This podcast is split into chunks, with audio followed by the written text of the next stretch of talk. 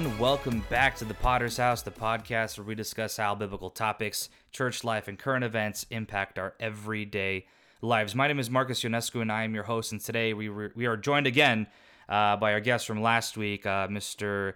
Tim Boiciuc. Tim, how's it going today in Canada? Uh, it's going, it's going. God's grace is amazing as always, and um, I can't say the same for the depravity of the Canadians, but uh, you know how it is. so, as mentioned last week, um, just to kind of explain things, so Tim and I recorded this super in depth John Calvinist like recording um, that's lasted about three and a half hours long.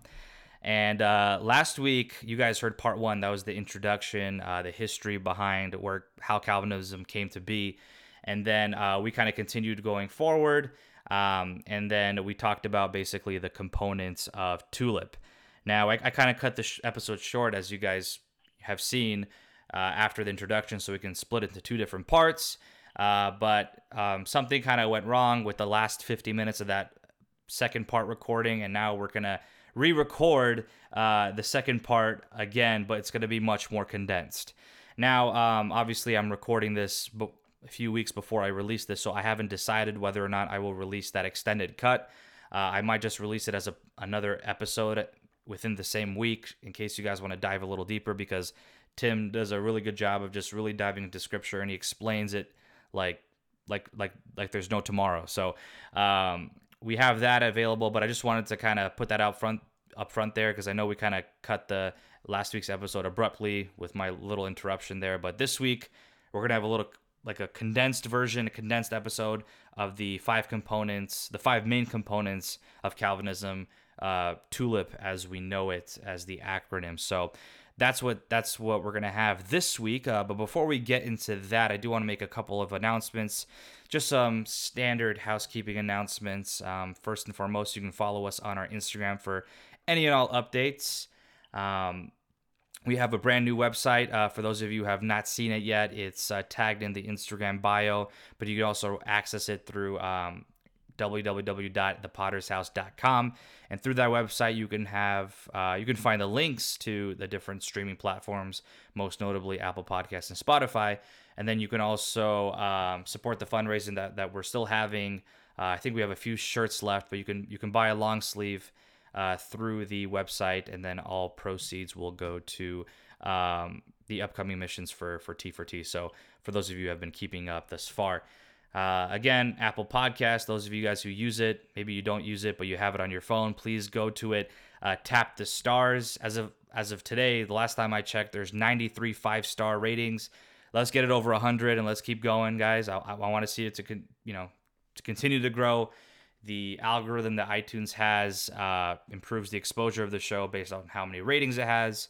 Uh, also, written reviews. If you leave a written review, I will read that out loud as well. So uh, that's that. More information to come regarding updates with the website uh, in the next uh, few weeks. So, Tim, let's get back to let's get back to business, man. We we yeah. we recorded a very extensive episode. I learned a lot, definitely, and uh, now we're gonna kind of chop it up into smaller bites for for maybe the listeners out there who aren't as familiar with Calvinism. Now, mm-hmm. I I do understand that there are uh, a few um, Reformed listeners out there who are well informed and uh, well aware of, of all these things that we're going to talk about. So. Um, if if I do end up releasing the extended cut, go check that out.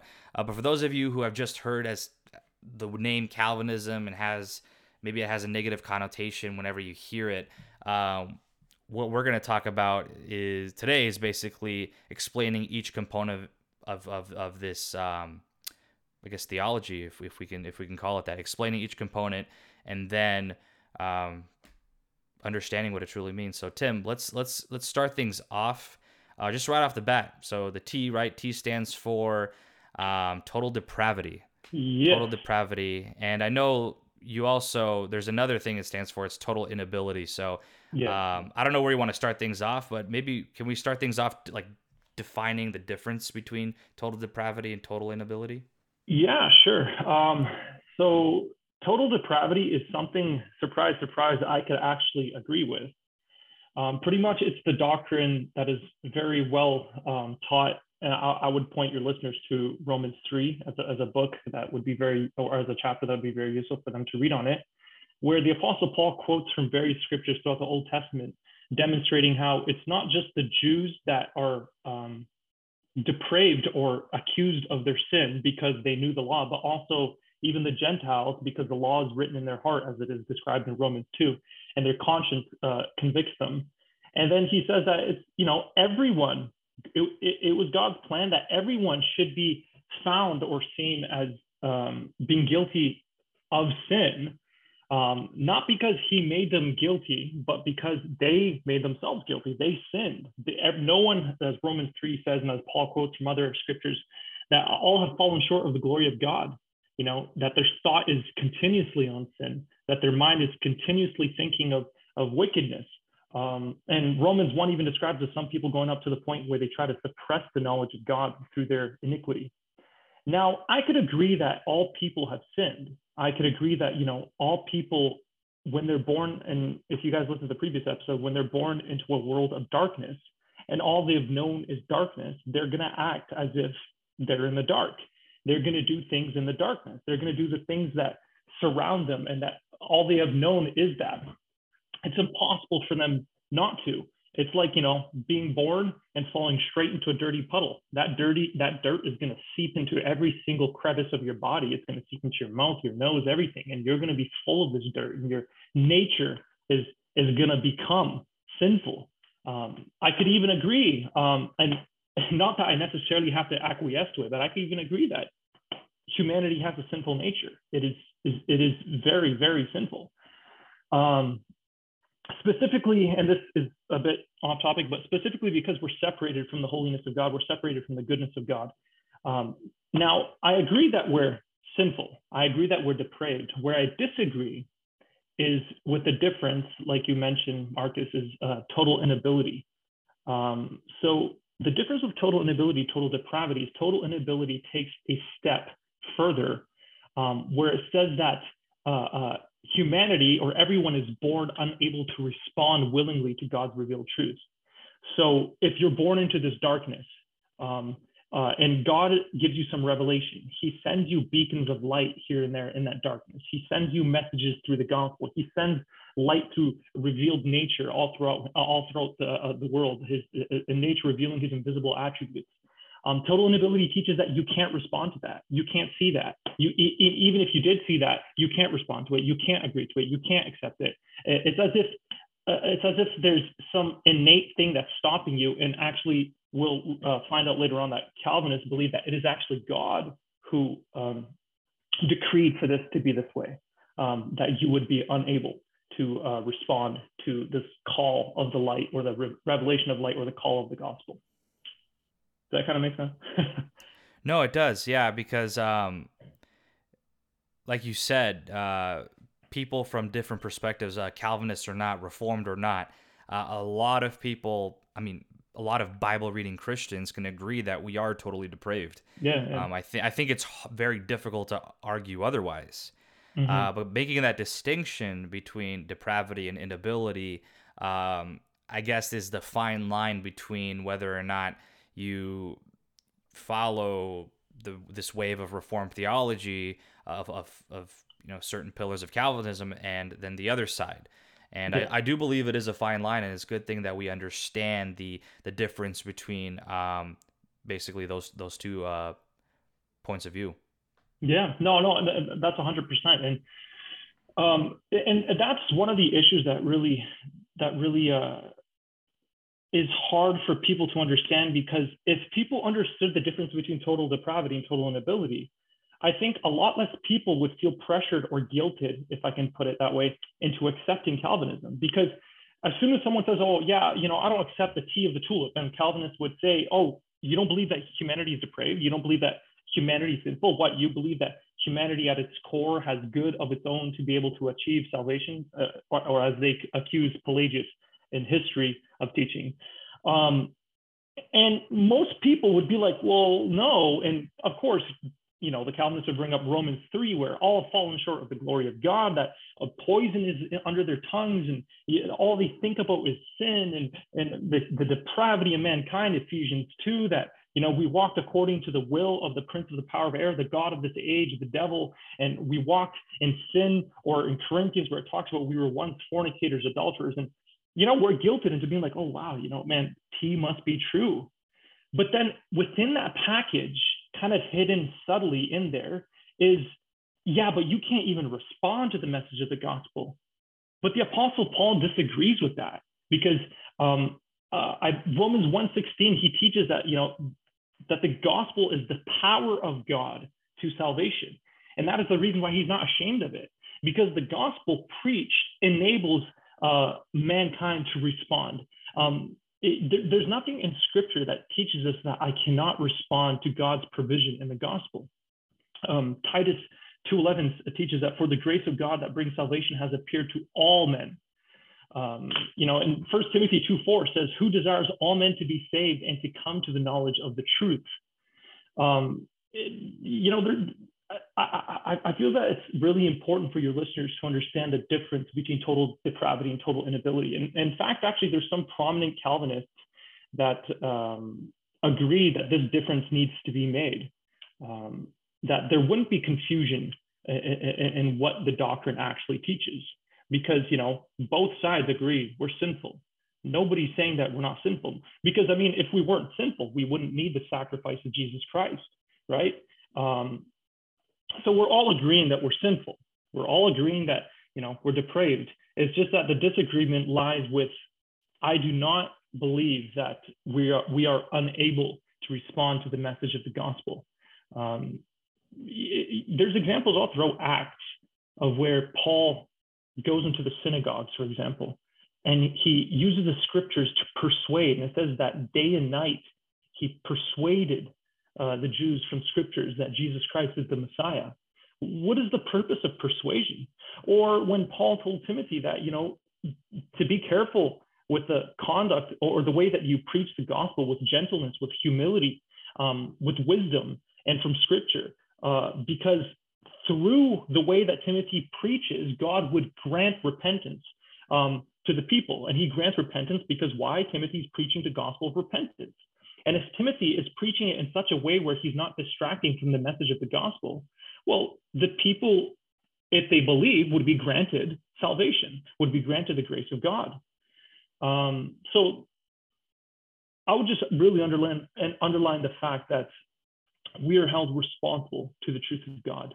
Um, that, that, one famous verse that I feel like all Romanian families has hung up in their in their house where Josh said, But as for me and my house, we will serve the Lord. But a bit before that, from verse 15, Joshua 24, he says, um, and it seems evil, and if it seems evil to you to serve the Lord, choose for yourselves this day whom you will serve, whether the gods which your fathers served that were on the other side of the river, or the gods of the Amorites in whose land you dwell. But as for me and my house, we will serve the Lord. It's a bit redundant to say choose if you're not able to choose. Um, and we're not saying, uh, and to the Calvinist listeners, I am not saying that mankind is able to choose without the revelation of God, that mankind left to his own and I mean left completely to his own, is able to find God or is able to find salvation. No, I am saying man did need the message of the gospel revealed to him. Man did need for God to reveal himself through the reveal his invisible attributes through all of creation. Man did need the prophets and the law to demonstrate to them that they're sinners in need of a Christ. And then men did need the gospel preached to them to show them who this Christ is that um, provides them the salvation. So kind of kind of like looking at this you know I'll, I'll try to remain i guess neutral. Mm-hmm. um but because we're talking about total inability we're talking about whether or not a person can respond to the gospel to respond to god's word. Yeah. And um i mean there's just a few things that are coming to mind either like hypothetical situations or or certain verses. Um so basically, let's say let's let's establish like a certain hypothetical situation context that we we normally would see at a at an evangelism or at a church service, whatever. Mm-hmm. Uh, and there's a preacher who's preaching the gospel, and there are people in the in the audience in the pews who um, have yet to dedicate their lives to Christ. Mm-hmm. Um, how do you? So let's let's. How about I'll, I'll let you finish this. How how does that person who is sitting in the audience who has not uh, yet given their life to Christ or they, they don't know God or they don't they know they don't know Jesus how can, how can that person respond to the gospel? Is it is it you know the Holy Spirit working through the words of the pastor? Is it is it something do they feel something and then they kind of have to click yes or no whether or not they can kind of be transformed or is it an instant transfer instant transformation? How would you kind of uh, describe that? funny. because this is the hypothetical that i'm kind of like imagining yeah, yeah, yeah, when we're talking about this but what are maybe there's different ways that it can happen. What would you think? Um well i i believe it as, as simple as scripture says it um so I, I know there's I know there's okay so there, there's there's the issue of how does the person come to believe right if they have a sinful nature, if they have a nature that is is uh, as Calvinists would love to put it, at enmity with God, which is a fancy way of saying they're enemies of God. Um, they, they have a nature or a disposition um, of, of, of sinning, right? Of, of hating um, that which is contrary to God. And I would agree to all that. I would have no issue with that. Um, all I would point out is cannot the sinner admit that he is sinner, uh, a sinner when God reveals it to him? Can, can he not just, uh, uh would he not be able to be re- reconciled to God by admitting, yes, I am a sinner? Because that's the first thing that needs to happen, right? Um, I, I, remember Marcus in the, in the last episode that you, you, you, you put out with the gospel of Jesus Christ, and you put it very well that man needs to understand that he is a sinner, right? Man needs to understand that there's a consequence for the behavior or his life that he has lived up to this point. Man needs to understand that he is underneath um, or he's living in, in, in, servitude to a false God or to a God who has lifted himself up uh, with the aim to replace God. And obviously, we know that this is the God of the age that Ephesians 2 is talking about, the devil. And how does man come to know that he is a sinner? Well, we know that very clearly through the law. Paul talks about uh, um, in, in Romans 2 and 3, he talks about how the law was given to demonstrate to the Jews that you're sinful. Um, the law was given to demonstrate that all are sold to sin. It wasn't given, and this is this is the interesting thing about Romans. Romans, the main argument throughout all of the book of Romans is not an argument between free willers and, and, Calvinists, as, as many people would believe. It's actually an argument of whether we are righteous according to the law or righteous according to faith.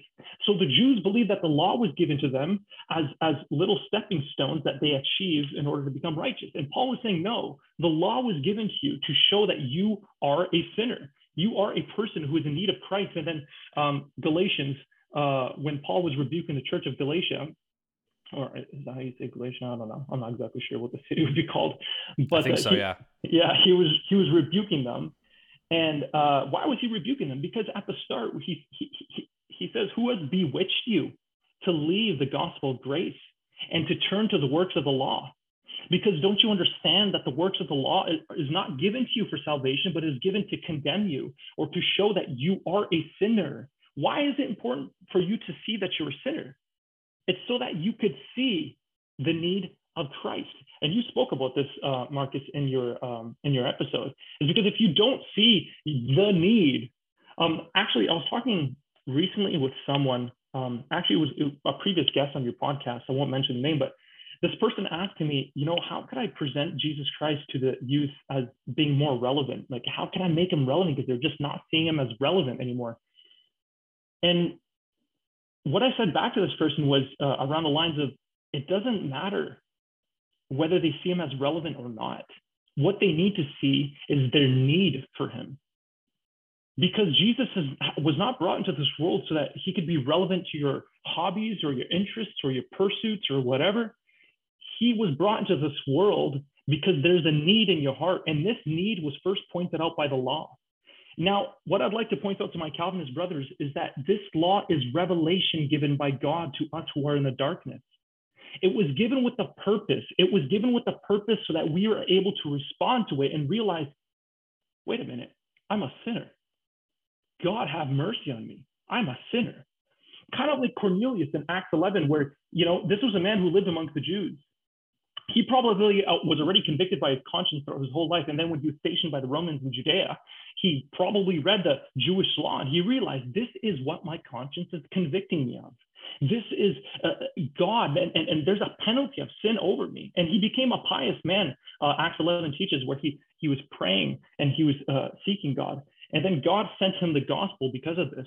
And what is the gospel? Well, after um, uh, Cornelius realized I'm a sinner in need of, of a savior, I'm in need of saving, he sent Jesus Christ, who all the Jews would know fulfills all the sacrificial requirements of the lamb, of the temple sacrifices.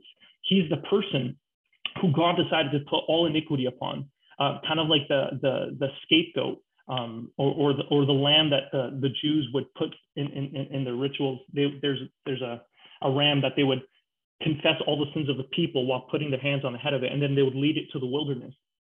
Jesus was this person that would, with uh, uh, all the sins of the world was laid upon. And then he is offered, his righteousness is offered in exchange for our iniquity. So, kind of back to the example where I said, where we were born into a world of dirt. Well, this dirty clothes and this dirt that we were wearing, he took upon himself. And then he took off the clean robe of righteousness that was upon that, that he was wearing and put it on us. So the way I would say it to you, uh, Marcus, is that once a person hears the gospel in the assembly of Christ, the gospel enables them to respond first and foremost. Paul makes this very clear in Romans 1:16 that you know um, how can they? Uh, I mean, sorry, where he says that the gospel is the power of salvation to all those who believe, and then in uh, Romans 10 where he uh, where he says that um, that faith comes by hearing, hearing by the word of God. And further on, how can they believe if no one preaches to them? Well, after you preach to them and they heard it, the gospel enables them to make a choice, and the choice that they that they make is yes or no. And you rightfully pointed out, Marcus, is how, the, how is the Holy Spirit working through this? Well, he's working through the gospel. All of Scripture is God breathed. Um, and this is where I differ with my with my Arminian Arminian friends because um, if I'm not mistaken, the Arminians kind of like you know they fall into that guilt trip of having to accept total inability, and they believe that there has to be a prevenient work of the Spirit, a prevenient grace that kind of um, um, before the gospel message is preached or while it's being preached, the Spirit has to kind of all of a sudden zap your mind to be able to respond. And I'm saying that's not necessary. The gospel is the work of the Spirit. It's while it's being preached to you, it's working on your heart. The Spirit is convicting you of your sin, as Scripture says. And the Spirit is pointing to you that you need Christ. And then the choice is to you. The responsibility is yours. You have the ability to respond. What will you do? With the gospel that is preached to you. If you believe it, um, scripture clearly teaches that then you will receive the grace of God that comes through this faith. Um, um, Ephesians 2 8 teaches very clearly that th- this salvation, this saving grace that is given to us is through faith. And um, it is a gift of God to us, this grace. Does that kind of make sense to you? Or no, it does. Yeah, you, you, basically you answer the question. Yeah, okay. you you picked. Sorry, I kind of rambled the, again. Yeah. No, no, no. It's good. I like that you kind of like set the situation, and uh, I, I love what how you rebuked our, our mutual friend. I don't know who it is. You, you won't tell me until after this episode's done. Uh, but basically saying, basically well, saying no, like she, we don't have she, to make Christ relevant in this yeah. in this society. Like, why do we have to change who Christ is? We have to preach that Christ is a necessity to every single person because mm. the way I like to think of it, the difference of me right now in this, I guess you can, in this redeemed state as a follower of Christ, the difference between me right now and who I was, or think of the difference between me and the worst person on this planet right now is a cross, and that is the cross of Jesus Christ. Yeah. And that's with every single one of us. It's it's it's not by our own doing, and I'm not trying to like talk about the the, the components of our episode right now, but it's mm-hmm. basically mm-hmm. it's all through Jesus. So I, I, like that that you kind of set the scene with that. But yeah. um, yeah, you made your your opinion stated, and uh, I I can kind of. I don't know if I want to say. I mean, I guess I can. I can, I can see how how that applies. Uh, having the Holy Spirit convict the heart, and then having the free will, I guess, to, to reject that. I can see how that that makes sense in in in that kind of branch of theology too. So no, mm-hmm. well done, well yeah. done. Um, yeah, no, it, it's it's um, it, it, like I would just like to clearly point out is why why do um, some Calvinists seem to exclude the preaching of the gospel as a working of the Spirit on the heart of an individual? Um, it is a working of the Spirit. It, it is something that is that is that is working upon their heart because uh, the the scriptures and the gospel are all God breathed. They're spirit breathed. They're they're spirit filled. Um, their work of the Spirit. In fact, the apostles did not write scripture or the message of the gospel through any other means but by the inspiration of the Spirit. Um, it is something that God is using um, uh, to, to work at the heart of an individual. And I would insist, or I would challenge Calvinists to find me where in Scripture that it teaches that we are unable to respond to that revelation. I'm not saying that I'm, I'm not challenging them to find where in Scripture it says that we can't of our own, when we're left to ourselves, reach God or attain to salvation. I'm saying that when God reveals the gospel to you, when God reveals the message and the light to you, where in scripture does it say that we are unable to respond? Where in scripture does it say that this gospel message is ineffective with its intended purpose of offering you salvation without a um, unconditional election to happen beforehand, without a regeneration to happen before faith, as Calvinists would teach. And that's a very good point. Yeah, that's a very good point. Uh, because you're right. There there isn't there isn't uh, evidence of, of the latter that you just mentioned. Um, that other side of it. They they they kind of look at one side of it and then kind of take it as a whole. But you're right. That's that's definitely um, something we can look at. But you you mentioned it here, and we're going to transition to the second point mm-hmm. of uh, unconditional election. And uh, the funny thing is, when when you kind of to the average person, to the new Christian, the new believer, maybe in layman's terms, if they're asked to define Calvinism or if they hear the word Calvinism, mm-hmm. the, the first thing they think of, and maybe the only thing they think of, is the unconditional election part of it, right? They think about the elect and how God chooses who is saved. That's like that's literally like the bread and butter of Calvinism yeah. to the people who don't understand it, basically. Because obviously there are five points to it, and they're mm-hmm. all, mm-hmm. I guess, equally important, and they're all kind of tied to each other and build upon each other. But yeah, the one thing, the, the one thing that can be derived from, uh, from, from just an average person who maybe doesn't hasn't done a lot of research into this, is the unconditional election. That's why I want to I want to talk about it right now. Um, but Tim, how how can you define uh, unconditional election, and, and why is it uh, significant that we discuss this from both mm-hmm. sides? Mm-hmm. Uh, yeah, no, and like you said, it's, it's, a, it's a logical progression from the first point of total inability is that if every man is unable to respond to the gospel and all are trapped um, by God's decree in their own sin, um, and, and all are born sinful and inherited uh, uh, inherited this sinful nature. Some would teach inherited uh, the original sin guilt of Adam, which I reject. Um, obviously, uh, uh, God would have to choose then who responds to the gospel. And this is the unconditional election because Calvinists would teach that um, God has elected or chosen to save a particular number of people before the world began. And God chooses these individuals for no other reason than God's own self glorification. In other words, there is no condition that the person must meet in order to be chosen. Um, the elect aren't chosen because God foresees them, as some mistakenly believe that Cal, uh, Calvinists believe, uh, but that the choice of each individual for salvation is completely unconditional, at least in our perspective. Um, some, some Calvinists would say that God does have his reasons for choosing who he chooses, but they're a mystery to us. Um, from our perspective, it seems arbitrary. It seems, um, you know, uh, kind of random at a, and at a whim. Um, and it's all for his self glorification. Um, and that's pretty much the definition of unconditional election in uh, the Calvinist terms.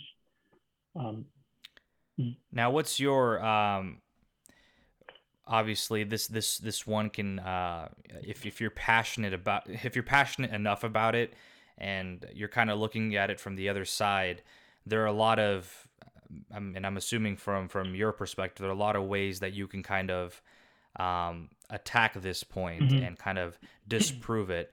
Um, what are ways, uh, since you just defined it right now, uh, what are ways, whether it's based on scripture or um, just de- being uh, deductive or whatever, what are ways yeah. that you can kind of uh, find the holes in in, in this uh, component mm-hmm. of Calvinism.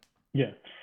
And, and this is yeah and, and and like you said this is this is a, a doctrine that many many Christians or, or, or people who don't really know um, don't even know what Calvinism is actually, but they believe this form of election to some degree because of influence from preachers that they didn't know were Calvinists that were preaching on election. And um, they'll immediately be aghast and they're like, What? You don't believe in election? And I'll point out is yes, I do believe in election. 100% I believe in election. But what I want to point out is that just because we may see the word elect or election within a verse, it does not have the same definition of the, uh, um, um, of the system that Calvinism supplies. Um, the election in scripture is not always an election to salvation. There's many different types of election. If we look at the base definition of election, it means to choose. It's to choose for a specific purpose or a specific thing. Uh, um, and there's many elections that God makes in scripture. Um, there's one, for example, the choosing of the nation of Israel. And, and this is where a lot of, especially in the Romanian churches, uh, um, uh, they make a, a, big mistake because uh, they believe that the choosing of the nation of Israel meant to salvation. So then a lot of Romanians feel like, oh, I need to identify with the nation of Israel. So I'm the new Israel now. The Christians are the new Israel. And all I want to point out is no, there was an election of the Jews that God made in scripture that's clearly taught in Genesis 12, 3, Deuteronomy 7, 7 to 9, and Romans uh, 3, 2. And you can supplement that with Romans 9 where God chose the Israelites for a specific purpose of bringing the light into the world, the covenant, the priesthood, that was all meant to signify Jesus Christ, and most specifically, the law and the prophets that were supposed to be fulfilled and culminate in the personhood of Jesus Christ. He chose them for a specific purpose, but in choosing them, that did not mean that they were saved. And this was this is a argument that Paul has with the people in Romans 3 and Romans 9 it's it's not an argument between Calvinists and free willers. It's actually an argument that Paul has had for a long time with Jews because the Jews would get offended at this and they'd be like, well, uh, um, if I'm not saved by my election and God still chose me to use me as a Jew, then why am I blamed if even through my sinful actions, good came out of it, like the crucifixion of Jesus Christ, for example? Um, and Paul is saying, like, well, no, no, no. Who are you to say how God uses you? All i mean who are you to respond to god and say why have you used me like this? Or why have you done this like this with me? God is able to do whatever he wants. And i would point people to jeremiah 31 and and timothy also where it shows that the pot that god made the pot that god makes he makes with a purpose a good purpose always to use it for a good purpose. Now the person who god is making for a good purpose can either choose to submit and willingly follow with god's purpose, and then God will use him as a vessel of honor, or the person can rebel, and God, because he's sovereign and can do whatever he wants, he'll still use him, but he'll use him in his rebellion because that's what the person wanted to do.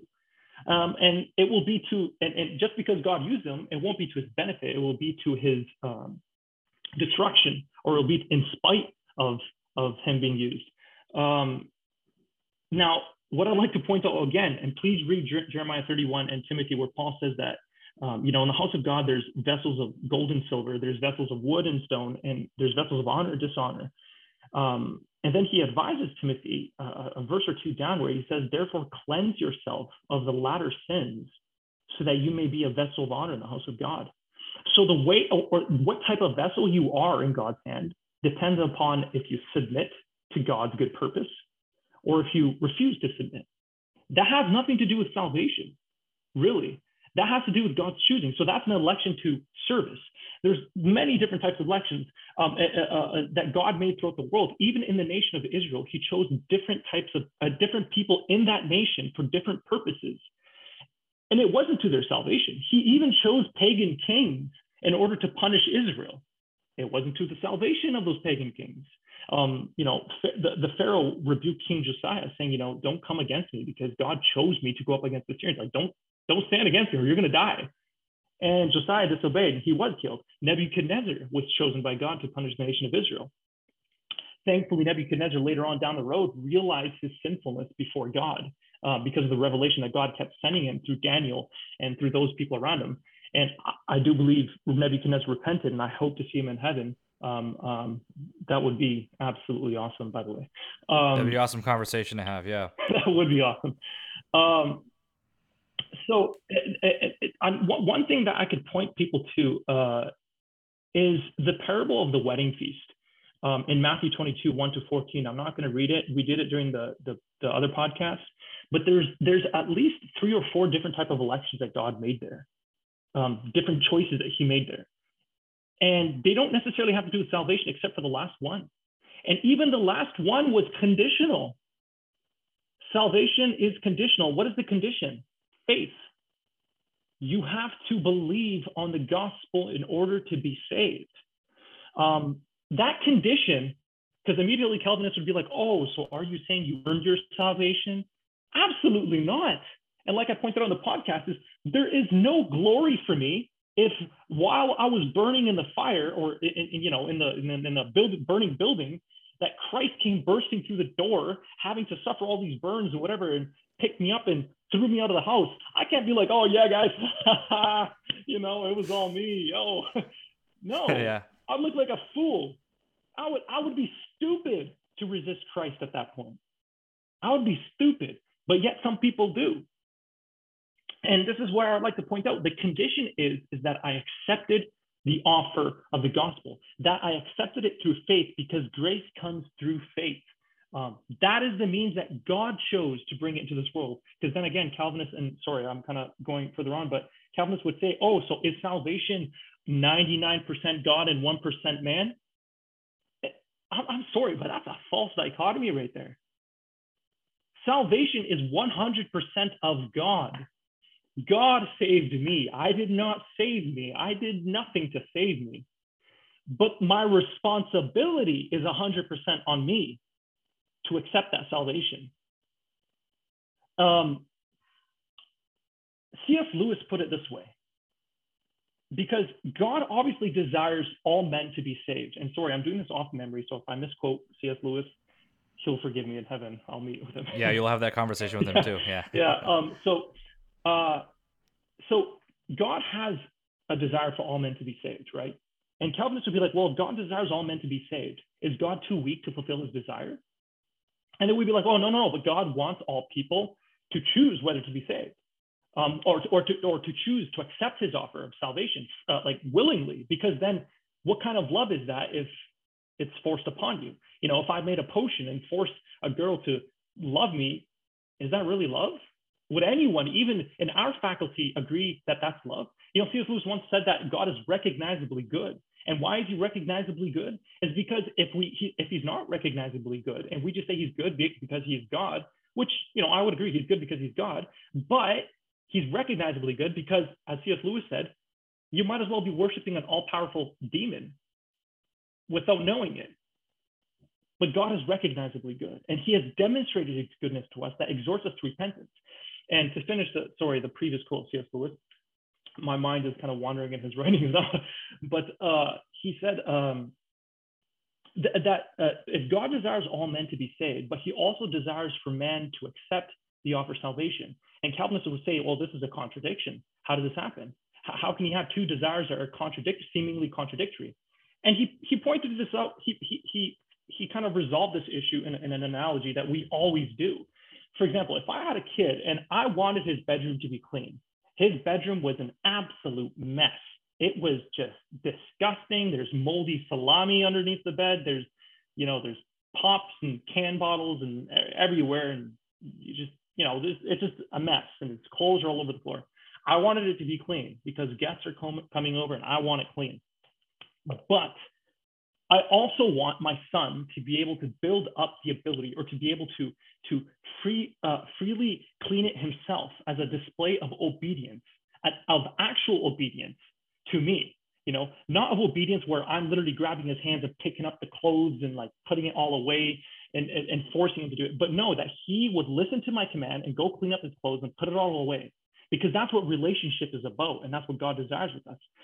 So God, so you have the desire for your son to clean his room, but above this desire, you have a desire for him to do it willingly. So this is how it works with God. God desires for all men to be saved, and this is an incredible desire. But above this desire, he wants for mankind to choose this and free, freely accept him and love him because of the love he first showed us, because of the sacrifice he first showed us, because of his willingness to die the death that we deserved, and uh, his willingness to do to do the, the, the most unexpected, the most undeserving, unmeritorious thing for us. Like we didn't deserve that um, in a good way, I'm saying. Um, but God did it for us, and He wanted for us to freely choose that. Why? Because that is love worth having, as C.S. Lewis put it. It's a relationship. It's something that is valuable in the eyes of God, I believe. Um, and, and in fact, I would point out that it really demonstrates the relationship that he has in his Trinitarian Godhead. Whereas the only way that our God can be the true God of love as compared to Allah or any other God is that love is relational. And if God is Trinitarian, one God in three persons, he's able to have this relationship of love within himself and actually live out this truth that he is love. Whereas Allah, before mankind or before anything created, who did he have to love?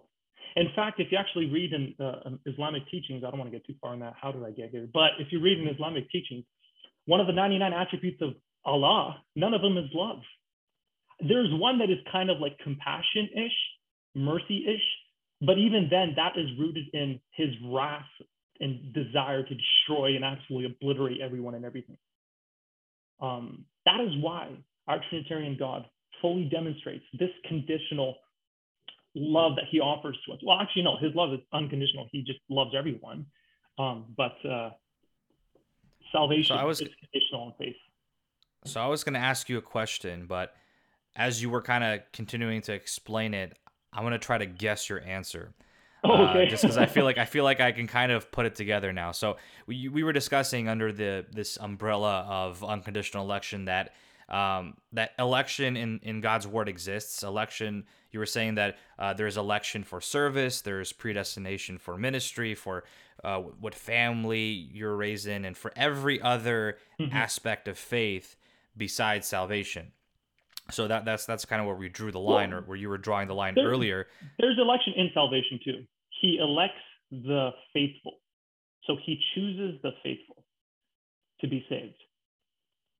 Anyway, sorry. Okay. I, I, I yeah, no, no, no. That, that, that's a good point. I'm glad you brought that up. But what I was going to refer to, and I'm going to try to guess your answer, is Acts chapter nine with the Pauline conversion, uh, because we know that uh, beforehand Paul was faithful to to killing yeah. people. Yeah. Uh, wasn't yeah, really faithful to the Lord, and um, so I was going to ask that question. But let me try to, from your kind of perspective, let me try to guess what you would say. Okay. You would say that even though Christ intervened on intervened on his road to Damascus um, he saw that God was recognizably good, but it still, I guess you would say that it still took his personal decision to just preach the word of God in the synagogues, to go and and, mm-hmm. and just um, set himself apart for ministry in, in, in, all aspects of life. So is that like a, obviously you would probably provide a much more in-depth answer with with resources and evidences uh, and, and all that. But is that like the direction you would go into, or am I just totally off the mark? No, no, no, no. You're you're, you're going pretty good, and to yeah, and it, it, it, it's very true that yes, Paul did choose certain things, but I would even point out that even in the demonstration of Jesus Christ or the vision that Jesus Christ gave to Paul, that vision to him, it is not irresistible. And that's kind of going into irresistible grace now, but um, it was not irresistible in the sense that it took control of Paul's mind and completely wiped away his sinful nature and replaced it with a with a willing nature. It didn't. God re- revealed himself in such a way to Paul where I would agree is pretty powerful, pretty miraculous, and pretty, eh, you know, wow. You know, and, and I would agree that Paul, you would be a fool to reject Christ at that point. Yet there were people in scriptures that even then, with such miraculous displays of Christ's authority, still rejected Christ. I would point to Judas Iscariot. He was with Christ. He saw the miracles. He saw everything. He saw everything that happened. And yet, in his own sinful intentions, still refused the message uh, of, of Christ, still refused the personhood of Christ and rejected him and turned away from him. Um, and Calvinists would argue that Judas was was um, uh, predestined. I would ask where. it was prophesied that he, that there would be a man that would sell Christ. Yes, prophecy does not mean determined though. Prophecy means a foretelling of the future, um, uh, uh, uh, um, revealing what a future event is going to be. Not only that, they would point to Jesus Christ saying it would be better if he wasn't born. Well, sure, anyone who died in their sin, it would be better if they weren't born. That's not a statement of his predestination. That's a statement of the consequence of his actions. Um, uh, and uh, another thing with, with Paul's election, though, in Acts 9, is that in God choosing the Apostle Paul for preaching the gospel, it is not to the neglect of everyone else. It is not to the neglect of everyone else that, that uh, God revealed himself to, uh, in such a way to the Apostle Paul, but it's actually to the benefit of everyone else. Because the Apostle Paul then went on and arguably became the most influential person in Christendom aside from the person of Jesus Christ. Arguably, more people were converted and strengthened in their faith through the writings and the ministry that the Holy Spirit performed through the Apostle Paul than anyone else in the history of uh, mankind. I don't know um, who's going to be the highest in the kingdom of heaven. Uh, I know that one quote, that verse about John the Baptist that Jesus made about he's the, the greatest in the kingdom of heaven. There's a whole other explanation for that. But I'm saying that the Apostle Paul was incredibly used by God in this ministry. Um, and number two, another thing I would like to point out is we don't know the way that God was already working on the Apostle Paul through other means up until that point. You see, Scripture is very very uh, sufficient and and and and it's it's an intended purpose of of expressing the per, the message that is intended in that passage, but it doesn't give it an exhaustive details of absolutely everything that happened. I don't know if the Apostle Paul had uh, debates and deliberations with other Christians that he imprisoned while they're in prison through scriptures, and maybe he was slowly being convinced. I don't know what was going on with the Apostle Paul, but I don't see I don't see how Calvinists could see uh, or could understand the revelation or the, the vision of Jesus Christ appearing to the Apostle Paul as something as if um, like um, it irresistibly changed him, it irresistibly regenerated him, it unconditionally elected him. I don't think so. I, I, I, I really don't think so. The Apostle Paul, it like there wasn't a magic potion that was poured into his mouth and made him all of a sudden get up. He saw a vision, yes, but that vision still had to impact his faculties. In other words, he had to see it with his eyes. It had to be processed in his brain. It had to reach his heart. It had to reach his soul. It had to reach his spirit. And Paul still had to process that with his own faculties. Of course, I believe the Holy Spirit was impacting him and convicting him of his sin, convicting him of his need to repent, but it still had to go through his own faculties. If people are truly unconditionally elected and irresistibly graced, why did God have to send the vision of Jesus Christ to the Apostle Paul? Why did he have to do it that way? Couldn't he have just kaboom? There you go. Apostle Paul is a Christian now. I believe it still would have been pretty impactful, but there's probably a purpose as to why he did it that specific way. Um, and I could go into further detail about how the Apostle Paul used his conversion story in other ways, but um, yeah. If does that kind of answer your question? Oh no, it does. It does. Yeah. I, think, well, I, I mean, it was definitely a, more extensive than my guess. I, yeah, I, think, I think you did a great job, though. Sorry, man. oh no, appreciate it. Appreciate it. No, because I know that's that's probably something that would people what people would like bring up and yeah. and address because what did Paul ever do? But then it's good to know that yes, the, the word of God is selective in in what is written, yeah. what is revealed there, and you never know the conversations that he had beforehand, yeah. and that's something to consider. But uh, oh, I was just gonna say, point number three, we have the most controversial of, of the five components. And um, like as as I've told you earlier, um, for me when it comes to I guess my agreement when it to the certain components of Calvinism, um, it, it, I work from the outside in. So total depravity, uh, we actually both agree on, um, and and then uh, if we go at the end, the perseverance of, of the saints, there's a certain subcomponent that I, I believe in as well. And then you kind of work yourself in and you have irresistible grace and unconditional election, which I'm iffy on. And then whatever, there, there's arguments from both sides, and we see scripture that argues for it, and then we can kind of go against it, as we talked mm-hmm. about in the unconditional election. Uh, mm-hmm. Uh, but then we have limited atonement, which I think is like probably borderline heresy. I don't know. I think it's it's very dangerous to I mean, you would you would not even preach this from from the pulpit. This is something that you would kind of just keep out uh, at all costs, just because of uh, its impl- uh, implications. But uh, mm-hmm. in, in in short words, how would you define uh, limited atonement for for the people out there who are not familiar with it? Yeah, um, and and and yeah, I, I would agree. It's, it's a pretty it's a pretty um, it's a pretty uh, hurt like a hard doctrine when you first hear about it. In fact, this is the doctrine that most Calvinists um, say that at the moment of the conversion to Calvinism, or when they when they when they believed in the doctrines of Calvinism, this was the doctrine that just hurt them the most.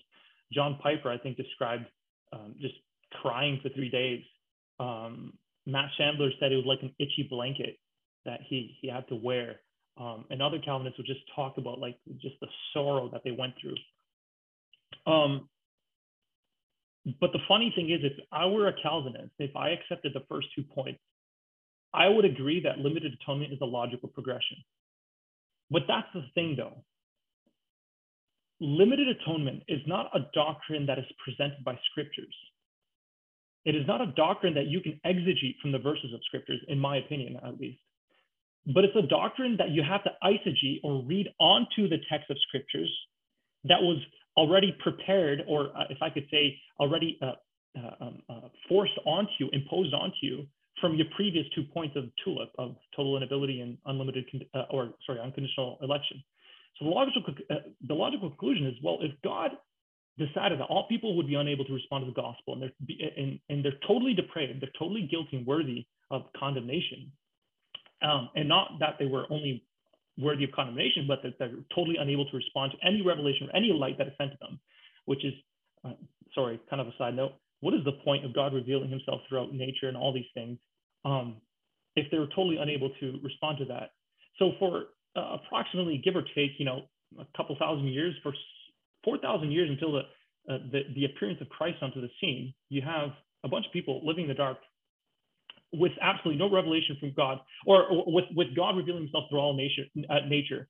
But uh, they aren't they aren't able to respond to that, and the only purpose of God revealing Himself to nature is so that He can condemn them for something that they didn't do, or for something that they weren't able to decide. Sorry, um, because they were born that way and they can't change it.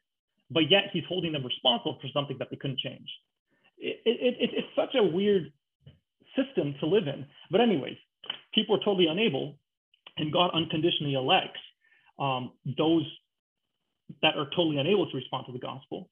Well, obviously, if God unconditionally elects some people, not everyone, to respond to the gospel and to be saved, that means that Christ's atonement, or um, for those who don't know what atonement, atonement means, that Christ's um, sacrifice, what his sacrifice accomplished, in other words, forgiveness and the washing away of our sins, and, and, and uh, um, us receiving his righteousness in place. All of that packaged, if, if I could say, is in the word atonement. That's limited. It's not extended to everyone. It's not offered to everyone. Um, and so if, if I can kind of read a, a more kind of succinct way of saying it, it's most Calvinists teach that God's lim- God limits the atonement to the elect alone. This means that Christ's work on the cross was intended only to heal those who God elected, not the rest of the world. Some teach that his blood would be wasted if, if it were spilt for those who do not ever come to him for healing. But the issue is, on my part, is God chose for them not to come to him for healing. And that is completely contrary to what Jesus taught Nicodemus in John 3. Um, uh, we all know John 3:16, right? Uh, you know, for for God so loved the world that he gave his one and only begotten son that whoever believes in him shall not perish but have eternal life. Um, but the thing is, if we read in the passage, uh, or if we read in the context of, of John 3:16, he talks about that just in the same way if you remember the story of Moses, how when they were in the wilderness and the people rebelled against God, and he sent serpents, serpents among them to bite them as a punishment. And the people cried out for mercy and cried out for forgiveness. And God commanded Moses to make kind of like a, a statue of a serpent and put it on a post, on a stick, and raise it up in the middle of the camp. And he said that whoever's bitten by a snake and looks upon that serpent on the on the on the post, the serpent made out of brass, if I'm not mistaken, if they look upon that, they'll be healed. And Jesus said that just in the same way that Moses, verse 14 in John 3, as Moses lifted up the serpent in the wilderness, even so must the Son of Man be lifted up, that whoever believes in him should not perish, but have eternal life. For God so loved the world that he gave his only begotten Son, that whoever believes in him should not perish, but have everlasting life. For God did not send his Son into the world to condemn the world, but the world through, but that the world through him might be saved. Um, and this is what I, I want to point out is that this offer is extended to all who would look upon Christ who was lifted up on the cross. Obviously, metaphorically speaking here, it's, it's, a bit of imagery here, but if you if you look to the gospel of Jesus Christ and you believe on it, you will be saved. The atonement of Jesus Christ is not limited to the unconditionally elect. Why? Because we're not totally unable to respond to the gospel. So I kind of like to do a logical progression in the backwards, if I can put it that way. Christ's atonement is not limited. It's extended to all people. It's offered to all people. I'm not saying it's applied to all people because it's applied to those who accept, right? Um, just in the same way that the, the, the robe of righteousness is put on those who accept it kind of like in the parable of the wedding feast I spoke about before, that one man that was found there and he didn't have a wedding garment. Well, how could he have a wedding garment if they were brought from the streets and they were brought from everywhere by the servants? You know, you don't, you're not prepared to have a wedding garment. You're dragged, you're brought into the wedding feast. Like, eh, where, where's the wedding garment going to come from? Well, it's obvious from the message of the gospel that the master of the feast, the king, provided the wedding garments for everyone. But this one individual decided not to accept it decided to come in his own, um, kind of like the Jews who decided to come in their own righteousness according to the law, even though the law was only meant to condemn them. Um, so Christ's atonement is offered to everyone. And if it's offered to everyone, that means that uh, uh, there is a condition by which it is applied to. And what is that condition? It's if you believe the gospel, if you accept it, his election then is made on it, it, it, are those who believe. So he chooses those who believe to be the ones that are saved in the end. Um, um, and then those, and, and, and then if, if, if you were saved, if you, if the Christ atonement has been applied to you, well, then that means that you weren't unable to respond to the gospel, but you were able to respond to the gospel. And why was the gospel extended to you? Because you were totally depraved.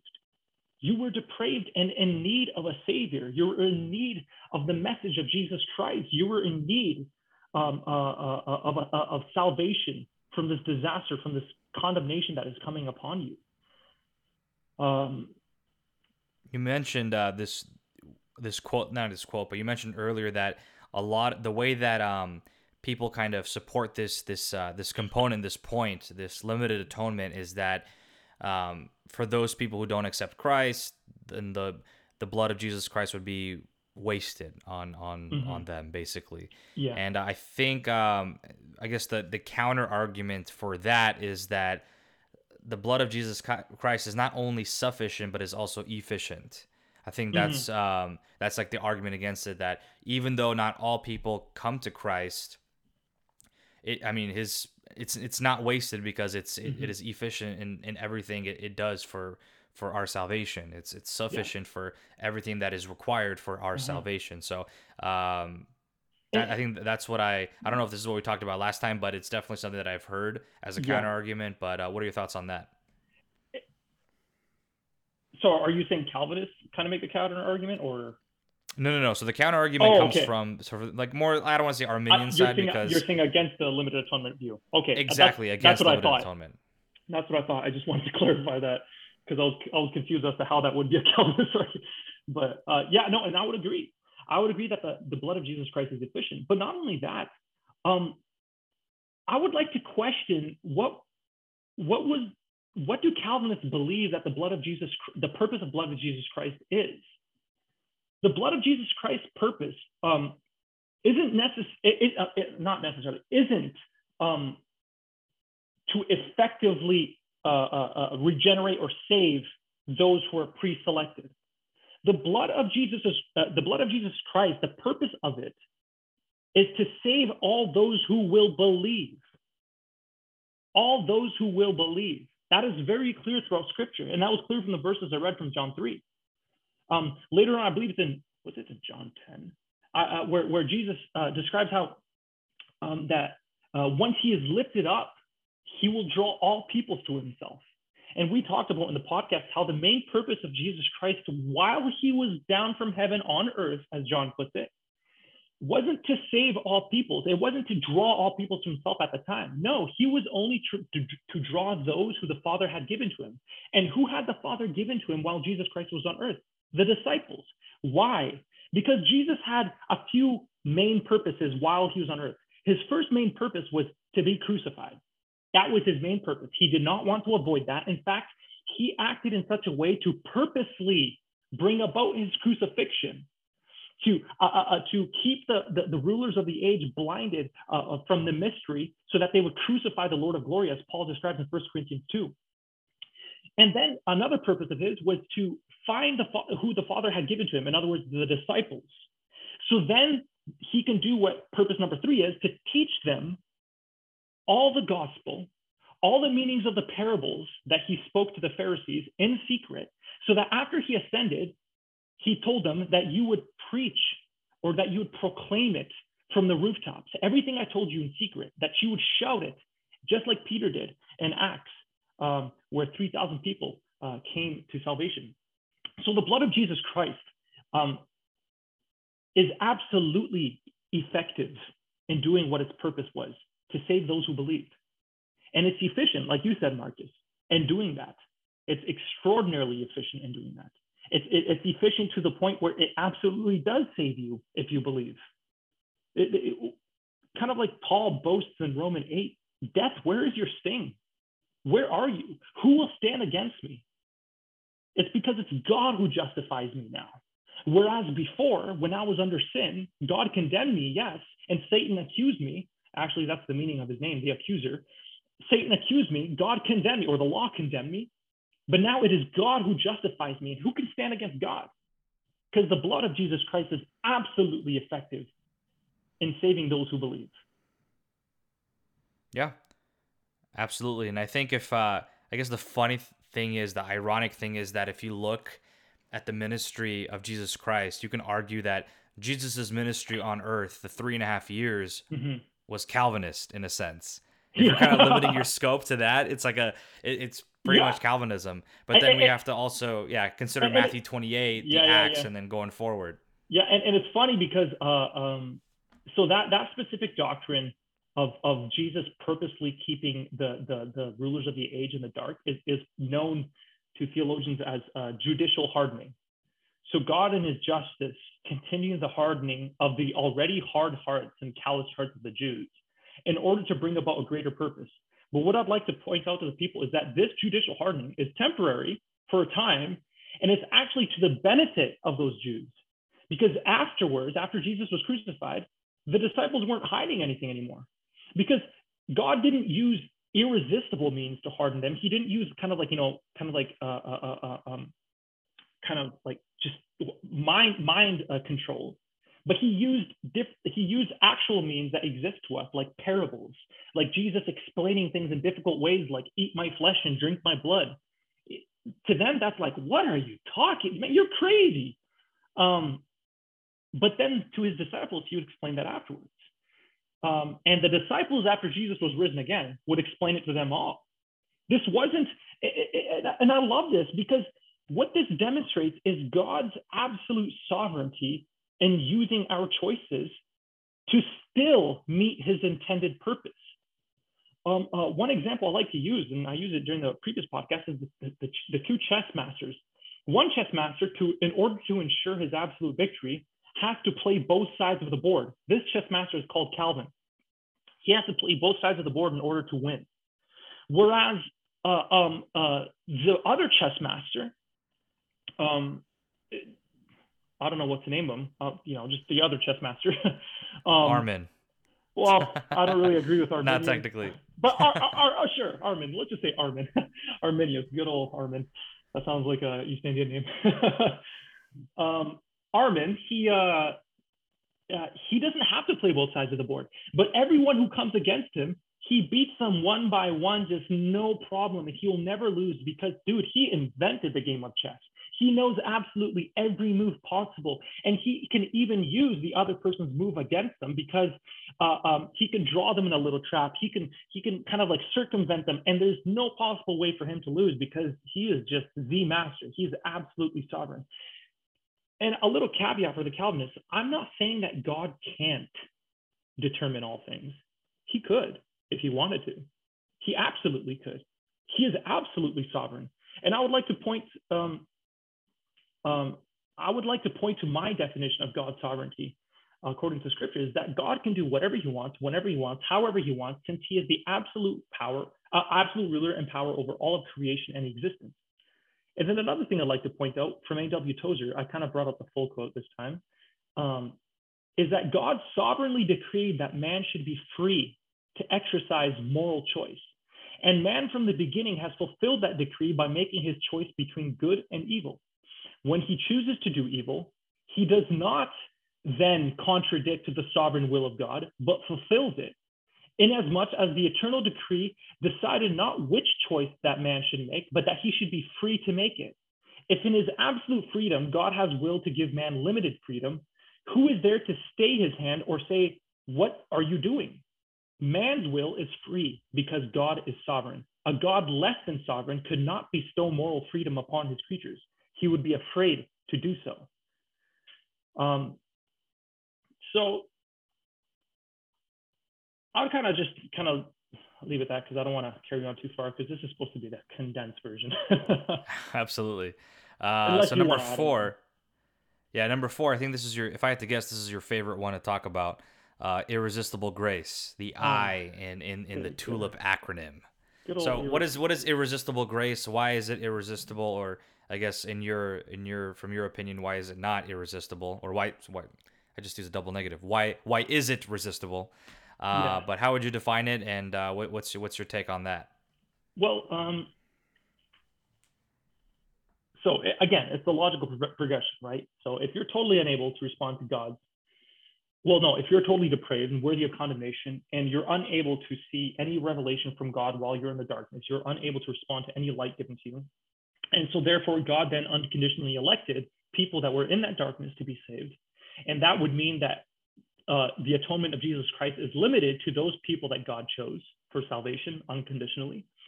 That would mean that those people who he chose, they would find the choosing of God to be irresistible. They could not refuse it. But God's grace would be irresistible to them. It would absolutely accomplish what um, uh, what it intends to do. Calvinists teach that God graciously regenerates or born, uh, you know, rebirths or brings to life those he elected, making them irresistibly desiring to come to Christ. Uh, faith and repentance are viewed as gifts or fruits of this regenerate, regenerating work of God, which is irresistibly applied to his elect alone. So the rest of the world is pretty much left without hope. Um, and another thing I'd like to point out is that this would mean that regeneration or rebirth in the Calvinist view is before faith. So God has to rebirth you or bring you to life in order for you to believe, which is kind of like the backwards of what Jesus uh, uh, demonstrates in John 3. Um, it, it, it's it's it's it's it's it's a bit of a it's in my opinion it's just a weird order for for that to happen because all throughout scripture we see that God's grace or God's salvation is applied through faith. And nowhere do I see scripture that faith is the uh, irresist is the gift of God. Um, some Calvinists would point to uh, Ephesians 2, verse 8, if I'm not mistaken, where it says that. Uh, let's actually just, you know, let's pull that up because I don't want to misquote it because the wrath of Calvinists would then come down upon my head. And I really don't want that. Um, for by grace you have been saved through faith, and that not of and that not of yourselves. It is the gift of God, not of works, lest anyone should boast. Funny enough, is I looked up the commentary of John Calvin himself on this verse, and he agrees that when he says that it is the gift of God, he the apostle Paul is not talking about faith. He's talking about the, the grace, the saving grace that is given through faith. So, in other words, grace is supplied through faith. That would mean that faith has to be there first in order for that grace to come through it. Um, sorry if I'm sounding kind of weird while saying that. I just want to be really clear on that. Um, and there was another uh, verse I was trying to find. Uh, where's that verse? Yes, uh, Colossians 2, verse 12, that says, buried with him in baptism, in which you also were raised with him through faith in the working of God. So we were raised with him through faith in the working of God. Um, so God and his working decided to rebirth us, or uh, I hate that, uh, bring us to life, if I can put it that way. Rebirth sounds awkward. Um, bring us to life. He decided to regenerate us through faith. His grace is applied to us through faith. Um, and that. So you say that. So you're you're saying that faith is not God given. Is that what you were you, you were saying earlier? Well, and, and this is where I make a caveat because even faith, I would. This is a funny thing. This is a funny thing. Even though I don't agree that Ephesians two eight is speaking that is speaking about faith being a gift of God, um, but it's speaking that the grace given through faith is the gift of God. I could still agree um, with Calvinists that faith is a gift. Um, and some people might ask me, well, you know, how, how, how could you how could you say that? How would you agree that um, uh, faith is still a gift? Well, I would point to Romans 10 that says that our faith is enabled by hearing the word.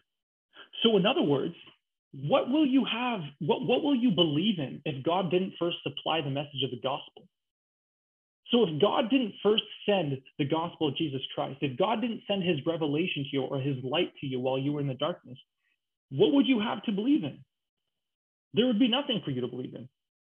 Faith doesn't, like, it, it, it, our faith didn't push God to then save us. No, God's work through Jesus Christ and the message of the gospel pushed us to faith. Um, and our choice is either to resist that or to or to accept it. Um, does that kind of make sense? No, Sorry. it does. It does. Uh, because I, I, because I, I, guess it's kind of walk. You're walking a tightrope here. Um, because yes, it's you can argue that um, it's it's our faith. Um, you know, through our faith, or was it by grace yeah. through faith? Yeah, by grace through faith. Um, that's that's how we you know we come into the faith if I if I can say that. Um, but then I wouldn't necessarily say that faith is not a gift from God. And from Romans 10, the passage that you were referring to, um, I know some people interpret not only that passage, but other parts of passages. Um, they basically interpret in a way where faith is kind of packaged in the gift with with the mm-hmm. word of God. It's kind of comes as a, like a, a, package, and that's where people can uh, kind of receive it. But um, I just wanted to no, in, in, that context, I wanted to hear your perspective yeah, yeah. on that uh, because I know that's it's kind of uh-huh. iffy and it goes back and mm-hmm. forth on whether or not, or maybe to what extent is uh-huh. faith a gift from God. Okay, so first I'd like to clarify what we mean by faith. Um, so there, I guess there's two ways that we can use faith, right? So we could say that someone came into the faith, or my faith is the Christian faith. Uh, we use that in the way to to uh, describe the denomination or the, the belief system that we adhere to, right? Um, and then there's also the definition of faith of saying like you must have faith in order to be saved, where you must believe, in other words, you must believe on what is being told to you in order to be saved. I'm talking about that belief. I'm not talking about, you know, our faith in terms of our belief system, yes, is a gift of God to us. Uh, Christianity is a gift to God to us. Jesus Christ is a gift to God to us uh, you know, it, what what what um what could I have done in the darkness of my sins if God left me completely alone without revealing absolutely anything of Him to me? I could have done nothing. I had nothing. But God revealing Himself to me, re- revealing the message of the gospel, is a gift. Revealing, if I could say, the faith as in the definition of the system of Christianity, yes, that's a have to reveal himself to us, but yet he did. Now, um, where I disagree that uh, uh, faith is a gift is the way that Ephesians 2 8 is using it. Um, Ephesians 2 8 is using it in the sense that um, the grace of God, so in other words, the grace of God given to us, um, uh, um, the grace that saves us, the grace that is supplied through the, the work of Jesus Christ, um, is, is given to us through our faith. That's speaking of an individual belief of, of, of, the, of the person. It's speaking of the individual uh, decision made by that person. It's kind of like uh, Hebrews 11, where it says that, uh, verse 6, but without faith, it is impossible to please him. But he who comes to God must believe that he is. So, this is the faith that I'm talking about the individual faith of the person that he must put in God. And even then, I would agree that that individual faith would not have been, you know, you wouldn't have nothing to believe in if God first didn't send you the message of the gospel, if God first didn't reveal himself to you, if God, you know, didn't uh, show you that you're a sinner through the law. Um, does that kind of make sense? The, the, the clarification between the two. Yeah, absolutely. Yeah, it's. I think it's important to kind of make that differentiation because um, it can it can be kind of uh, misapplied if we don't. But no, it, it, it does make sense now. Like the, um, I guess it's it's it's a matter of more imp- interpretation, and, especially with Ephesians yeah, and two. and here's yeah. another thing, though. And here, here's another thing I'd, I'd, like for I'd like for your audience to consider, is that um, even if even if we were to take um, even if we were to take Ephesians two eight, uh, that faith is the gift of God. Um, you know, meaning that you know the the way that faith is used there as the individual faith. Um, that that's an actual gift of God. What I'd like to point out is, does a gift in the context of irresistible grace, does a gift have to be irresistibly given for the giver to get full credit for like for giving the gift? You know, does, does like um uh, um because uh, one of one of the arguments of, of Calvinists many times is that you know if, if God doesn't irresistibly gift you this faith, He doesn't get the glory for all of salvation. We already dealt that with you know there's absolutely no glory in faith for myself. I, I don't deserve any glory for believing. There's, and, and in fact, I believe Romans 5 kind of shows that we are not saved by the works of the law, but by faith, showing that faith isn't like a work that is meritorious. A gift doesn't have to be irresistibly given in order for for us to be uh, in order for us to have the choice to accept that gift or not. Um, I'm not, and, and this is the thing. I don't see anywhere in scripture or, or, or anywhere that would teach that faith um, is irresistibly given, or that would even teach that grace is irresistibly given um, uh, to to believers. I would I would insist that uh, this kind of doctrine is actually more a logical and philosophical conclusion of the previous points that is read onto Scripture. Um, like I pointed out before, like even John Calvin himself disagreed that Ephesians 2.8 could be used in that sense. Um, and the only reason why, or one of the strong reasons why he actually believed in irresistible grace, the way that we know it to be uh, taught, is because he was influenced by Augustine and his doctrines, who was also influenced by Manichaean, Gnostic, and Neoplatonic uh, philosophies that he was into before he converted to Christianity. Um, what was the? Sorry, I, I kind of forgot what the original question that you asked me before. So my original question was uh, the different the, the differences between the faith, but you answered yeah. that. But I think um, I like the way that you put it because we're getting to a point where it's like, um, I mean, the fifth point is I think it's something a little more unique. I don't think it's. I think it goes beyond the the whole progression of the five points and um, I do believe that the majority of the weight that Irresistible Grace holds is uh, contingent on the previous mm-hmm. three points, like you said, how the progression goes. Because if you believe in the first three, then the only the only logical next yeah. step would be Irresistible and, Grace. If not, then it doesn't really support the other if, three.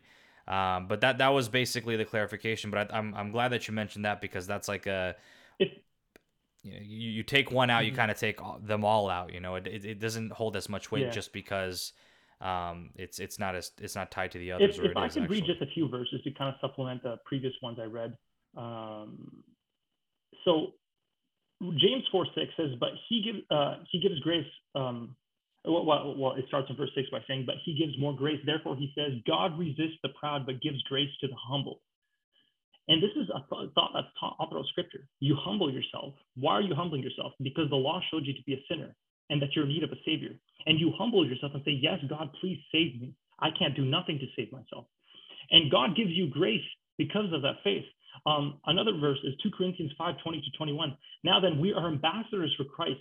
We, uh, as though God were pleading through us, we implore you on Christ's behalf, be reconciled to God. For he made him who knew no sin to be sin for us, that we might become the righteousness of God in him. What is the point of pleading and being an ambassador of God and pleading with you that you would be reconciled with Christ? If God could just irresistible, irresistibly grace you and give you faith as a byproduct of that irresistible grace, there's no point of this pleading. Um, some Calvinists would say, oh, yeah, but God irresistibly grace, graces people by using means. What the, uh, so what the Calvinists um, are trying to say there is that God uses different methods in order to irresistibly, irresistibly grace people. So he'll use other people in order to irresistibly grace you. All I want to say is that means nothing. Those those type of means or those type of methods mean nothing if in the end result it is still God who has to uh, uh, uh, um, kind of zap, if I, don't want to put it that way, it might offend some people, but kind of zap your mind and zap your spirit and regenerate you in order for you to believe. There's no point of pleading and persuading. Uh, I, there's this one, and this one uh, on uh, like kind of a, a, chat debate I saw once.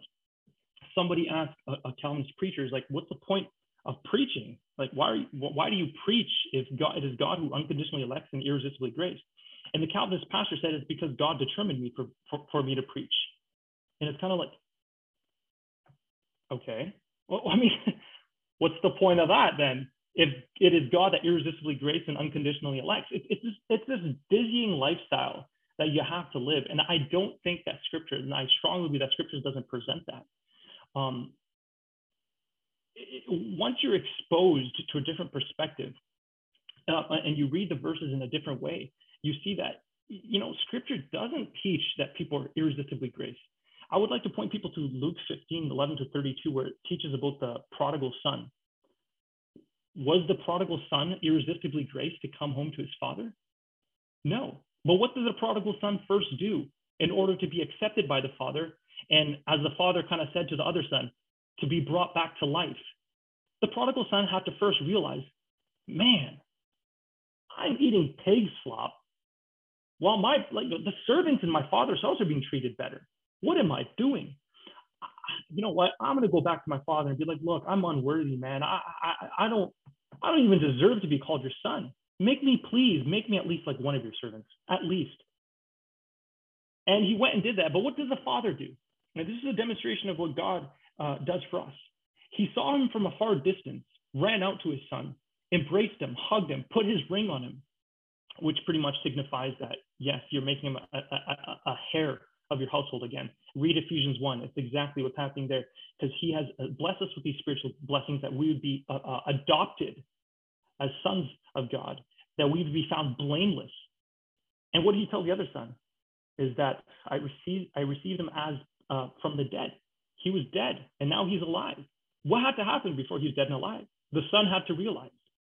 The son, the prodigal son, had to realize that uh, uh, he was living a life apart from God, apart, apart, uh, um, a life of sin and, and, and, and, and just misery and slop.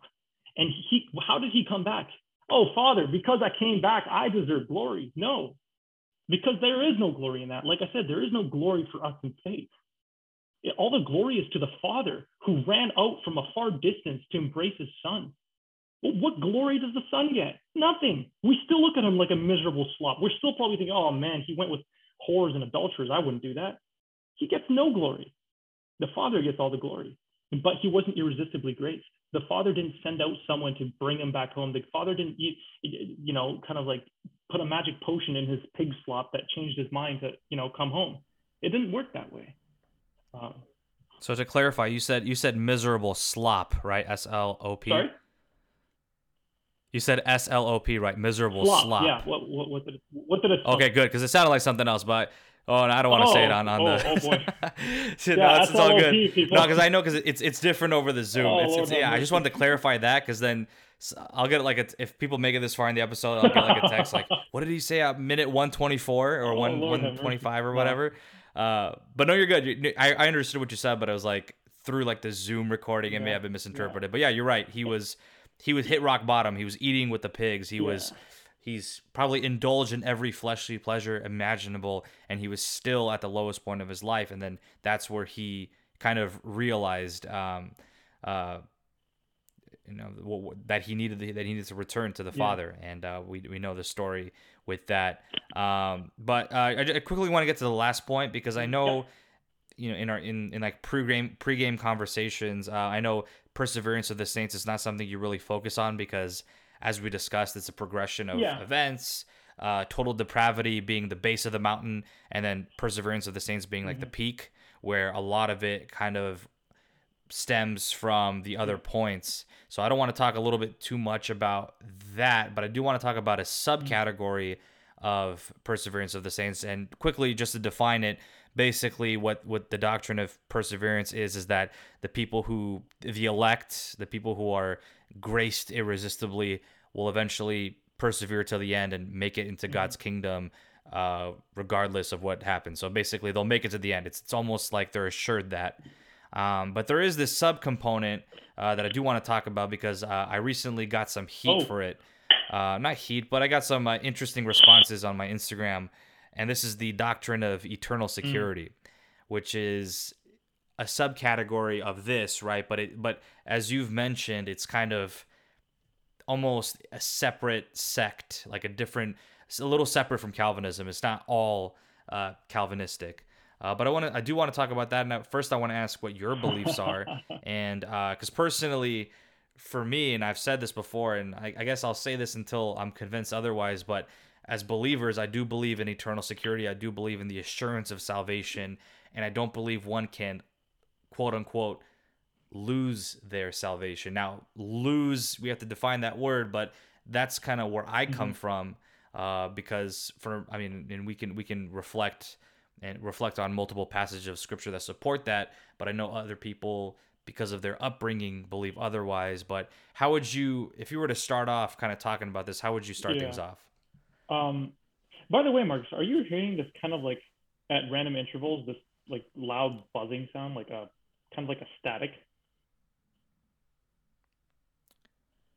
Oh, Uh, okay. no, Um, maybe that's just my hearing. I don't Well, know. no, it's pretty loud. I doubt you. maybe- maybe- yeah. Oh yeah, so it's probably not. Maybe it's coming from my end, but uh, if it's not coming, to, if I'm not hearing it, then it's a good thing. That means Okay. we're we're That's we're in good cool. shape. Okay.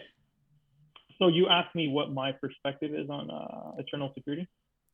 Eternal, Oh, yeah, Lord eternal security. Uh, he's he's trapping me, guys. this is something that I don't like to, to.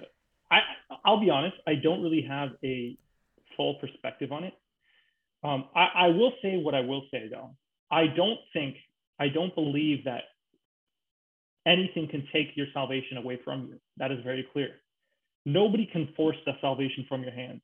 Um, Paul is clear in Romans 8 37 and onwards, yet in all these things we are more than conquerors through him who loved us. For I am persuaded that neither death, nor life, nor angels, nor principalities, nor powers, nor things present, nor things to come, nor height, nor depth, nor any other created thing shall be able to separate us from the love of God, which is in Christ Jesus our Lord. Um, and what I'd like to point out to people is kind of think about the parable of, of the father that, uh, uh, running up to the prodigal son that I pointed out is nobody can change the father's mind at that point. My son is seen as readopted back into my family. He is seen as brought back to life. He is mine. I love him, and nobody can change my conviction about my son. I love him to the death. Um, literally, he he loved him to the death. Um, and and nobody can take us or take that away from us. Nobody can cause God to unlove us. Nobody can, uh, uh, not even ourselves, can cause God to unlove us, if I can put it that way. Um, uh, but He loves us. Now, I will also like to say is I don't believe we can lose our salvation. Now, I'd like to kind of really emphasize what I mean by lose is salvation is not something to be lost. It's not something that you kind of like drop out of your pocket. Like, you know, it like you kind of lose your phone because you forgot to pick it back up. Salvation is not like that. You were born again into salvation. You can't lose your born again. You can't like, you know, kind of like like I'm I'm born into this world and I just lose my yeah. life. It's yeah. What is what is reborn of the spirit can cannot be undone of the in the flesh. So that that's like a quote that I've heard multiple yeah, times. Uh, um, and and now now um like and what I mean by the by the way that like you can't you can't uh you can't like hmm, how, how, how, how should I put this in such a way where people don't understand what I'm trying to say how about Ephesians uh, 1 13 to 14? It says, In him you also trusted after you heard the word of truth, the gospel of your salvation, in whom also, having believed, and I'd like to point out the Calvinist, having believed, so through faith, you were sealed with the Holy Spirit of promise, who is the guarantee of our inheritance until the redemption of the purchased possession, to the praise of his glory. So, a few key words I'd like to point out to people is, is once we have believed and we were sealed, with the Holy Spirit promise. Now, sealed, uh, that's a pretty that's that's that's the language that a king, a sovereign king, uses when he wants to seal something, and nobody else is allowed to touch that. Nobody else is allowed to break that seal. Nobody else is allowed to to mess with that. And I could even point out maybe not even ourselves are allowed to touch that are allowed to to break that seal because God is still our sovereign king and that is his seal that we cannot touch. But other areas of scripture says that we are his sons, right? We are his sons, and within being his sons, we have certain privileges um, as being his sons. Now, does that amount to saying that we can break the seal? There's debate on that. But further on in this verse, in these verses, it says, um, "So once we have been sealed by the Holy Spirit of promise, who is the guarantee of our inheritance." A guarantee is that it's a done deal you will be an inheritor. And if you want a bit more context, um, read further on at the start of Ephesians 1, where it talks about how we were adopted into his sons. We were given a bunch of spiritual blessings. Um, um, and when when is this guarantee until? Like how, how long are you guaranteed? Is it as long as, you know, like you're kind of like, you know, until you do a really bad sin? Well, no. It says guarantee of our inheritance until the redemption of the purchased possession. So pretty much it's kind of like kind of like Jesus presents in the parable. The master is away far away on a trip somewhere, but he left a guarantee. He left a guarantee of a purchase, of a possession. And he might have left it in the care of some servants too. Kind of like in that parable, he left the vineyard in the care of the Jews or the, you know, the, the those servants. And um, even if those servants were really bad, you better bet that that master is going to come back and redeem that possession. He is going to take that possession because he purchased it. It's his, it's guaranteed, sealed by the Spirit, and nobody else can take it away from him because it is to the praise of his glory. Now there's debate on on on um, uh, there's debate on whether yeah sure nobody can take the salvation away from us nobody can mess with that that is God's and and I would also like to point out is I don't believe that you can out sin your salvation I don't believe you can you can sin and like sin like a great deal of sin and then all of a sudden poof like there's a magical number where you just you know you're oh no you're gone bye bye.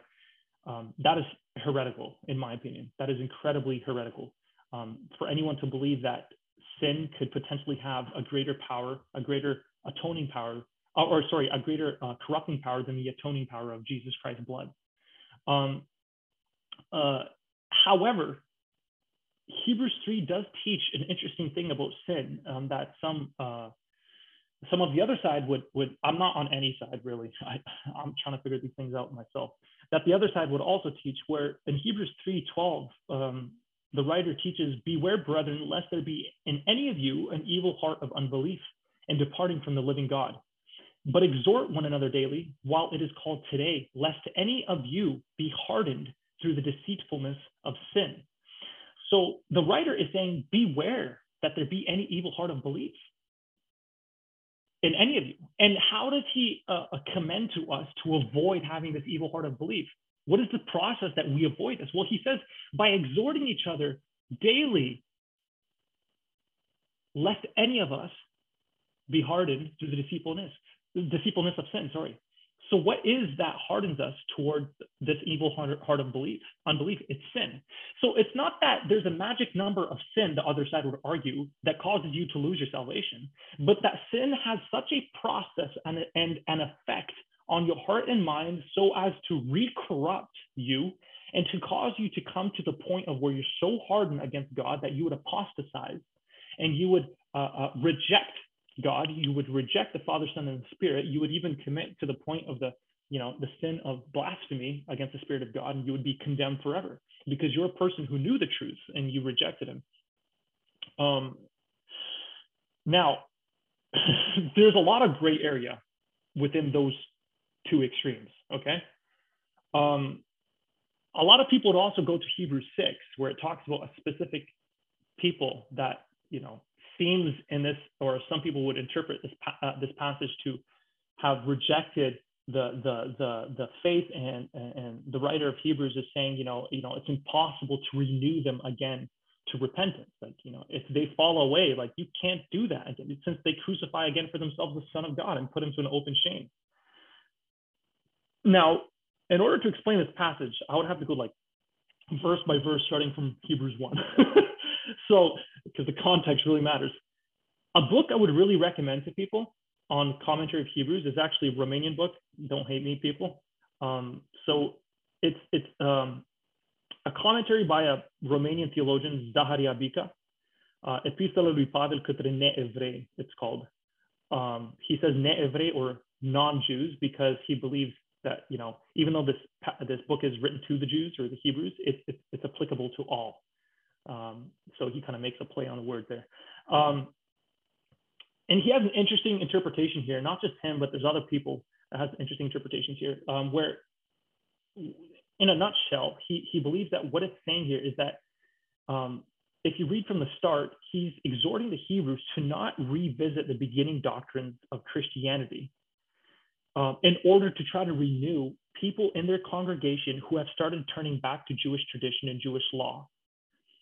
Uh, um, uh, to not keep on focusing on beginning of doctrines, because what the, what he was saying is that if you keep focusing on these beginning of doctrines, because you're so worried about these people that have turned away from the righteousness righteousness of Christ to the righteousness of law, in doing this, you're going to also impede the growth and development of the rest of your congregation that still believes you can't keep staying at the beginnings of, of teachings because through these beginning teachings, you can't renew these people to repentance. Because in a way, what they're kind of doing right now is they're putting Christ to an open shame again. Uh, again. So what these theologians would say is that this passage is not teaching that they can't be renewed to repentance ever. They would have to choose to do so. They would have to decide that they're wrong and repent of it. Um, but that, uh, but what this passage is saying is that you can't renew them to repentance with these beginning doctrines and be- beginning teachings and these like you got to stop that because you're impeding the progress of everyone by doing that. And they're rebuked multiple times throughout Hebrews, kind of like how the Apostle Paul rebukes the Corinthians for their immaturity too, because the writer of Hebrews says that you Jews, you should already be teachers. You should already be people who know it all. Like, man, come on. Like, you, you have the scriptures, but you're being impeded because you keep going to the beginning of doctrines to try to renew these people who went back to the righteousness of the law. And it just, it's not working. So there's the two perspectives, right? You know, you have those who, you know, believe that you, and I would agree, you can't lose your salvation. You know, it's not something to be lost. You, you don't just misplace it. Um, and it, it, nobody can take your salvation away from you. You can't out sin your salvation.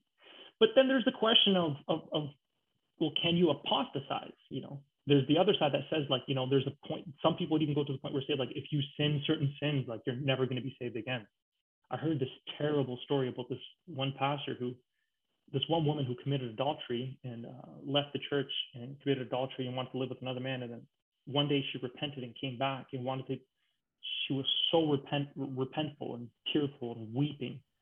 And the pastor pretty much told her, no, there's no more chance for you you you you rejected Christ, and that is incredible heresy. Wow, incredible heresy to believe that the atoning work of Jesus Christ is not applied still to Christians when they sin. Oh man, I would love to preach the sermon that I preached recently on on uh, on the washing of the feet uh, of G- what Jesus Christ did when he washed the, the feet of the disciples and what the symbolic imagery means in theology there. It is so beautiful, especially the point where Jesus said to Peter that, uh, what, you know, you're, I don't need to wash your head and your hands. You're, you're clean. Those who are clean only need to wash their feet. And it's that image of we are clean. We're cleansed by the word, as Jesus teaches us in, in John and other areas. We're clean. We're born again. But yet, when we are shod, as Ephesians 5 teaches, we have the, the shod on our feet, the, the, the, the, the uh, the zeal of the gospel of peace, you know, the preparation of the gospel of peace. And we're walking throughout this world to spread the gospel of peace. You know, that verse that says, Oh, how beautiful are the feet of those who bring glad tidings. Um, we walk throughout this world, and while we're walking throughout the world, kind of in the same way how the Jews couldn't keep their feet clean in that dusty environment, even though everything else was clean because they're so meticulous in their cleaning and their washings as they have in their tradition. Their feet was always dirty, and they always needed to wash it. The same way, us Christians, it's almost impossible to be affected by everything that is around us. It, it, it, even if we might not sin in our actions, our minds are clouded, our hearts are clouded, we're burdened, and we have to come to Christ. We have to unload our burdens. We have to say, God, look, this is what's going through my mind. This is what's bothering me. Wash me clean. So even though I don't have a definitive position on this whole eternal security, whatever, like, can you ever apostatize? Like, can you get to the point where your heart is so hardened again that you reject Christ? And if you do say that, um, are you really not saved? Are you like the Apostle John says in his epistle, you know, they came out of us to show that they're not really of us? I don't know. But one thing I do know and I take hope in is God has sealed us with his Holy Spirit of promise, and this is a guarantee of salvation. I do not doubt I am saved. I know I am saved because I know the work that the Spirit has done in my life already. I know the work that He is performing still in my life by convicting my heart of my sin. And He's a constant presence with me. If I didn't feel convicted of my sin, you know, then maybe I'd be worried. But I do feel Him convicted, uh, convict me of my sin. He is with me. And the Word of God promises me that I am saved. And not only that, but it says that who can separate me from this love of God? And if this love of God is so great, then who is to stop me from ever coming to God, no matter how far I might get away from Him, even while I am as a uh, uh, uh, even while I am a Christian? This doesn't mean that we sin willfully now because oh, you know, you know, God's love is always a good us back. That's stupid. Read Romans six. Paul rebukes his uh, accusers for the same reason, where he said yeah, slaves yeah. to righteousness, no longer exactly, slaves to sin, but slaves exactly. to righteousness. Because yeah. in Romans five, right before that, the last verses, he says, "Where sin abounds, grace is much more." Like there's, you know, like the grace of God will always be greater than your sin. This doesn't give you a reason to sin. No, because this same grace is what changes you. This same grace is what sanctifies you. This same grace is what is is, is renewing your mind. Philippians 1 6 is trusting in this very thing that he who begun this good work in us will perform it until the day of Christ Jesus. It's God's work that he's performing in you now that you believe. And he will, man, he will do everything, um, I believe everything necessary that he that he sees as necessary to keep you in the faith. I trust in my God. I trust that on the hour of persecution, on the hour that may I, I may be um, tortured and, and, and, ridiculed and, and, and, and uh, pushed to recant, that God would supply me the strength according to Scripture, as Paul says all throughout Scriptures, that even though he goes through all these things, that you know it is not him, but he can do all things in Christ who strengthens him.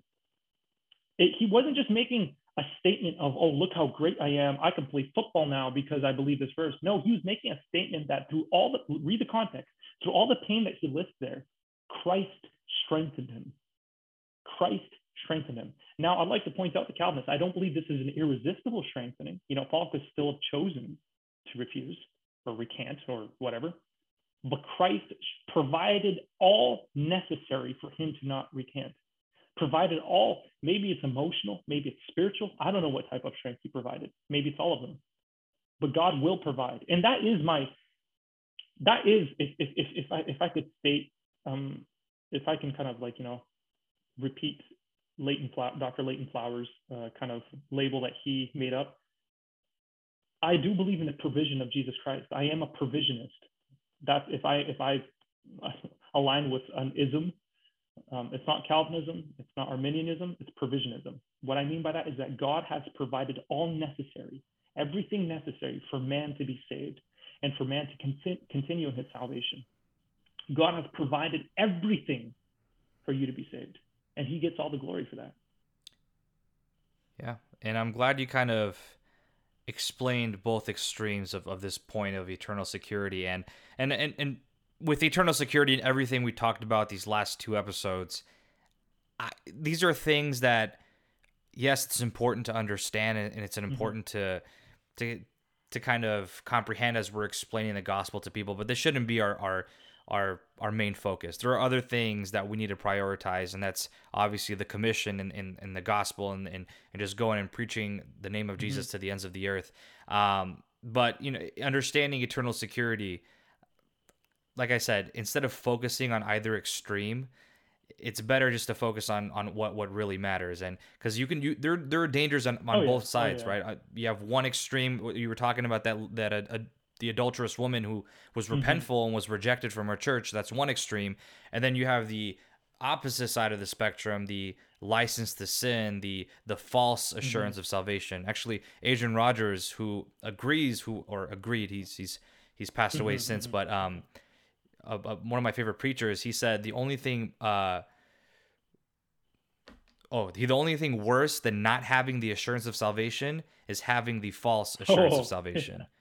and he and he wanted to basically make yeah. that point like hey we as christians like you said we are sealed by the holy spirit we need to have we need to understand that we are like ready to go this is it not to get distracted but at the same time don't don't like jump yeah. to the other extreme and he kind of made the point point of that but uh, i'm glad that we kind of got to discuss that um, tim as we're wrapping this episode up i know there was a lot of things that we talked about but if there's like one final statement you want to make to the listeners out there maybe like an like an over I don't know, like a generalization or whatever you want to say. If there's one statement you want to make, uh, what would you tell the, the audience out there? Uh,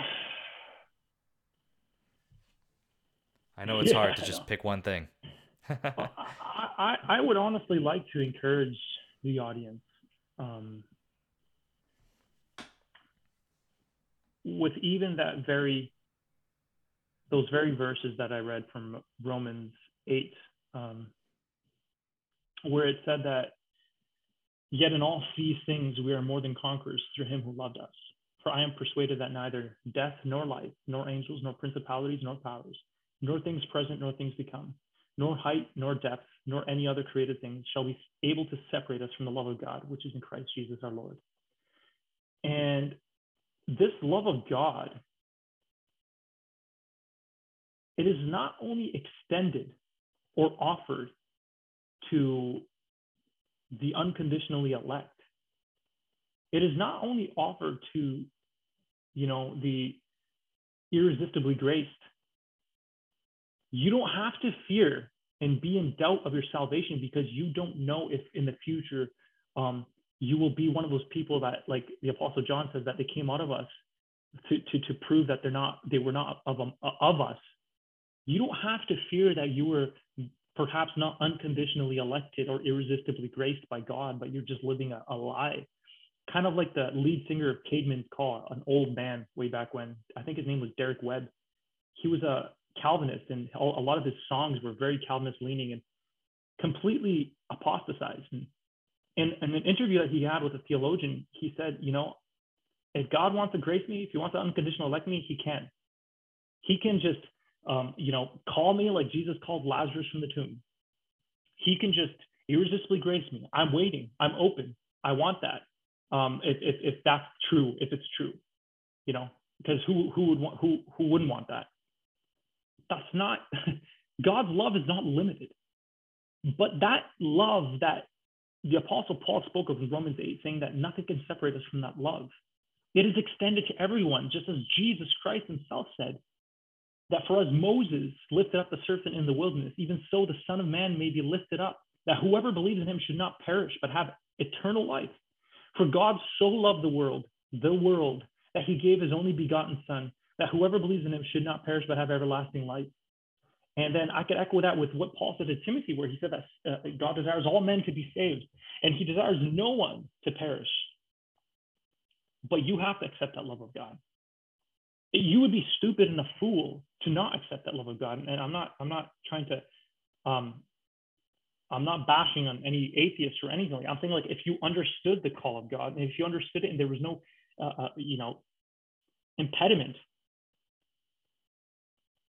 it would be foolish of you to reject the love of God. And not only that, but be assured that this love of God, if you are a Christian, is effective. This grace of God is effective in keeping you and strengthening you until the end. But kind of like how you, Marcus, warned us, is God provided us all means necessary for us to be strengthened. And many of those means have to do with our actions, such as prayer, reading the word, remaining in the word, remaining in Christ, remaining in Him. Um, and I would encourage your audience seek the Lord. You know, draw near to Him. Um, kind of like how James says, you know, draw near to Him and He will draw near to you. Uh, God knows your struggles. He knows your pain. Does He not know us, like the psalmist says, as a father? Does He not know what we're made of? And not only that, but he loves you to the point where, like the, the, the, the father of the prodigal son, where he saw you from afar off. You were not even close to him, but he saw you from afar off. He saw you making those initial steps to him, and he ran out to meet you. He sends out his gospel to you. He sends out his appeal to you because why? He loves you. He loves you. He loves you deeply and greatly. Um, and many people struggle with the problem of pain in this world, the problem of evil and stuff like that. And I will leave you with a quote from C.S. Lewis that says, um, in his book, The Problem of Pain, we can ignore even pleasure because we can ignore everything in life. But pain insists upon being attended to. God whispers to us in our pleasures, speaks in our conscience, but shouts in our pains. It is his megaphone to rouse a deaf world. And all the pain that you see in this world, you know, it accomplishes a purpose of drawing people to realize that this pain is a consequence of their separation from God. And God is revealing himself through this pain. He's revealing himself through all of nature and his invisible attributes. And anyone like the prodigal son who takes those initial steps to him, he will run out to meet you. This is what scripture promises because his grace comes through faith. His grace is extended to all. It is not limited. Do not fear. Um, and I'll leave it at that. I'm sorry, that was a bit more of a statement. That was a, yeah, sorry. no worries. Thank you so much, Tim. And, uh, thank you for for coming on and I know this was, I know for you listeners out there, this wasn't just like a standard explanation of the components of Calvinism. Obviously, there was some bias on on oh, both oh, yeah. of our parts, and I feel like having the bias there makes it more interesting. Um, I'm sure there are a ton of YouTube videos that you can listen mm-hmm. to or articles you can read that describe the different art, you know, the different components of Calvinism, uh, of, of the of the TULIP acronym and uh, it, it might be a little bit dry, but here at least you can kind of hear from you know from our perspectives. Uh, we have a similar upbringing in the Romanian Pentecostal Church, and um, to be honest, I, I, I after after listening uh, to you here, Tim, uh, I think we agree on more than I thought we would. Um, I'm, just because at the end of the day, and this is what I've heard a lot of uh, pastors, preachers say. Um, when it comes to these t- two different schools of thought, a lot of it is just interpretation mm-hmm. and, and and the interpretation or the the the differences of interpretation isn't salvific and it's you're looking at the same thing but in different ways so um, it's we can all coexist together you know I, am like i said in, in the very first episode uh, of this like two part series um, i'm somewhere in the middle i kind of i agree with some components of calvinism but then i disagree with other parts and i think that's a very like I guess safe space to be, but I think it's all a spectrum, and I think we all can agree that there are much more important things uh, than to focus on on these small differences. There there are much more important missions to accomplish Amen. that Jesus sent out for us to do uh, while we're still here uh, in our limited time. You know, there's no limited atonement. There's limited time. How about that? Here, here on this earth to, to, to do the Father's will. So uh, I'll leave that with that. Uh, Tim, thank you so much, man, for being uh, here again. I really appreciate it. And uh, I mean, on behalf of all of the listeners, we appreciate all the work and effort you put just not only studying this, but kind of putting your research together and, and coming on. I think it's it's very beneficial for all those who listen. So thank you, man. I really uh, appreciate uh, no it, bro. No problem, man. I hope it's a benefit to everyone and all for the glory of God. Amen. And um, if you if there's if something arises and you you're listening to this episode and maybe you disagree with something or you agree with something and you want to you have a question or whatever, uh, please direct that to me. Uh, either the email, you know, the podders house at gmail.com or through the Instagram DMs or whatever. Uh, and then if it, if it's anything worth sending, I can I can ask for Tim's input. Uh, just that way, so we don't get you don't get like a flood of messages, uh, you know, unsolicited messages uh, coming your way uh, from God knows who. So uh, if you have any questions or if you have any concerns, please reach out to me directly, and then I will be that mediator between uh, you guys and, and Tim for that regard. So thank you, Tim, for being on. Thank you, listeners, for staying tuned so long and and listening. And um, I'm just going to be quick with these announcements. You guys know Instagram at the Podders House, the website, thepoddershouse.com, Spotify, iTunes. That's where we're at. Share all these episodes, share it with someone that you would think could benefit from it, and then leave a review because it really helps with the exposure of the show. But thank you guys so much. Looking forward to next week, and uh, we will see you next time.